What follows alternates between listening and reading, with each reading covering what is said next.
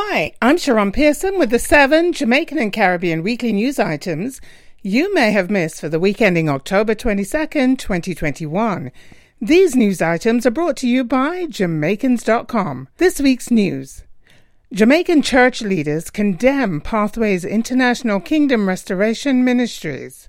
The Reverend Everton Jackson, former head of the Calvary Baptist Church in Montego Bay, called for the church to condemn what he called a religious tragedy arising from a personality cult in operation at the Pathways International Kingdom Restoration Ministries in Paradise. The Jamaica Council of Churches, JCC, also condemned the horrific deaths at Pathways involving the killing of two congregation members in an apparent ritual.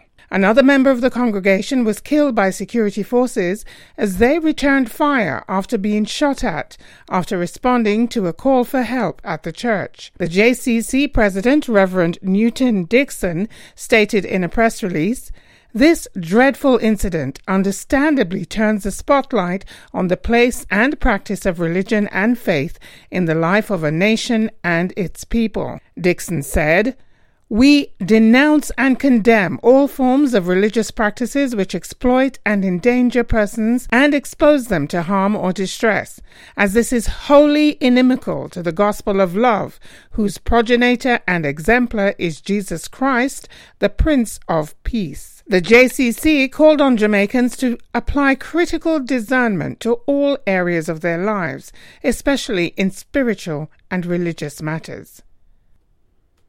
Jamaican leaders Andrew Holness and Mark Golding hail Colin Powell. Jamaican Prime Minister Andrew Holness joined opposition leader Mark Golding in hailing the life and achievements of former United States Secretary of State Colin Powell, who died of complications from COVID 19 at the age of 84. Powell was the first Jamaican American to serve as chairman of the U.S. Joint Chiefs of Staff. Powell was born in 1937 to Jamaican parents Luther and Maud Powell. He became a four star general and in 1989 became the first black chairman of the Joint Chiefs of Staff, a role in which he oversaw the U.S. invasion of Panama and Kuwait. This week's Caribbean news. New gallery exhibition in Ontario features eye opening photographs of Caribbean people. The exhibit, Fragments of Epic Memory, mounted by the Art Gallery of Ontario, AGO, displays photographs from a collection of historical images from the Caribbean countries of Trinidad and Tobago, Jamaica, and Barbados, which reflect a community that has suffered from underrepresentation in art galleries, according to curator Julie Crooks of AGO. The photographs are part of the exhibition that takes its title from the 1992 Nobel Lecture by Caribbean poet Derek Walcott. 200 photographic images from Patrick Montgomery's collection offer new views of the Caribbean experience and are displayed together with paintings, sculpture, and video works by modern Caribbean artists. The exhibit is considered culturally significant for contemporary Caribbean audiences, according to Lee Leclerc, instructor in the Caribbean Studies program at the University of Toronto, as they show how concepts of identity can be understood as a set of cultural constructs that change with time, and Caribbean identity is a historically changing cultural identity. This is the first exhibit organized by AGO's Department of Arts and Global Africa and Diaspora, which was established in 2020 as the first of its kind in Canada.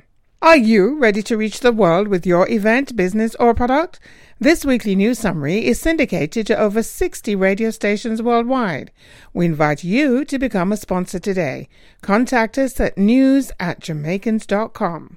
This week's diaspora news. New York Senator champions Jamaican born assemblyman to become new U.S. ambassador to Jamaica. The United States senior senator from New York, Chuck Schumer, has recommended Nick Perry, Jamaican born state assemblyman, to become the next United States ambassador to Jamaica. Schumer, a Democrat, has called on President Joe Biden to nominate Brooklyn based Perry as he has dedicated himself to serving his constituents and developed many cultural, economic, and political links between the U.S. and Jamaica. Additionally, Schumer said the unique understanding and perspectives Perry would bring to the ambassadorship would help strengthen the long standing bond between the countries. Schumer's recommendation has met with positive reaction from Jamaicans in the diaspora. Perry, 71, attended Kingston College and migrated to the U.S. in 1971. He served for two years in the U.S. Army and has represented Brooklyn's 58th Assembly District for more than 30 years, being elected for the first time in 1992. He's considered the third most powerful politician in state government. This week's business news Jamaica wins top honors at World Travel Awards. Jamaica has taken home the top honors for a Caribbean destination at the World Travel Awards. The awards include Leading Caribbean Destination, Leading Caribbean Cruise Destination, and the, the, Caribbean's Leading Tourist Board. Sangster International Airport in Jamaica won the Caribbean Leading Airport Award.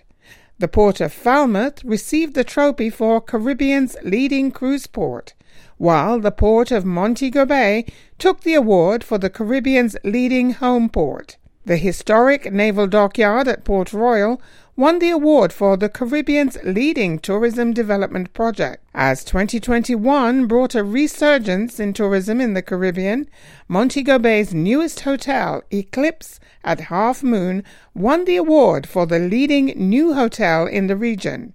Jamaica's Round Hill Hostel and Villas and Golden Eye in Jamaica also won travel awards, the Caribbean's leading villa resort and the Caribbean's leading boutique resort, respectively. The winners are selected after a year long search for top tourism and hospitality brands via votes by travel industry professionals and the public. This week's arts and entertainment news Jamaican producer makes film about Marcus Garvey. Jamaican filmmaker Roy T. Anderson, who was born in Ridge Pen, St. Elizabeth, has made a film about Jamaica's first national hero, Marcus Garvey. The docu-film entitled African Redemption: The Life and Legacy of Marcus Garvey reflects Anderson's concerns that the real story of Garvey, among others, is not being told properly. The film follows Garvey's life from his birth 50 years after slavery was abolished to his creation of a plan for the liberation of his people. Narrated by Keith David, an Emmy Award winning actor, the feature offers the non academic public the story of the foremost Pan Africanist in the world. Anderson was contacted by Marcus Garvey's son, Dr. Julius Garvey, in 2014 about making a documentary about his father. The film was featured during Jamaica's recent National Heroes Week. Now for this week's sports news. Jamaica's Sunshine Girls defeat TNT in clean sweep of Sunshine Series.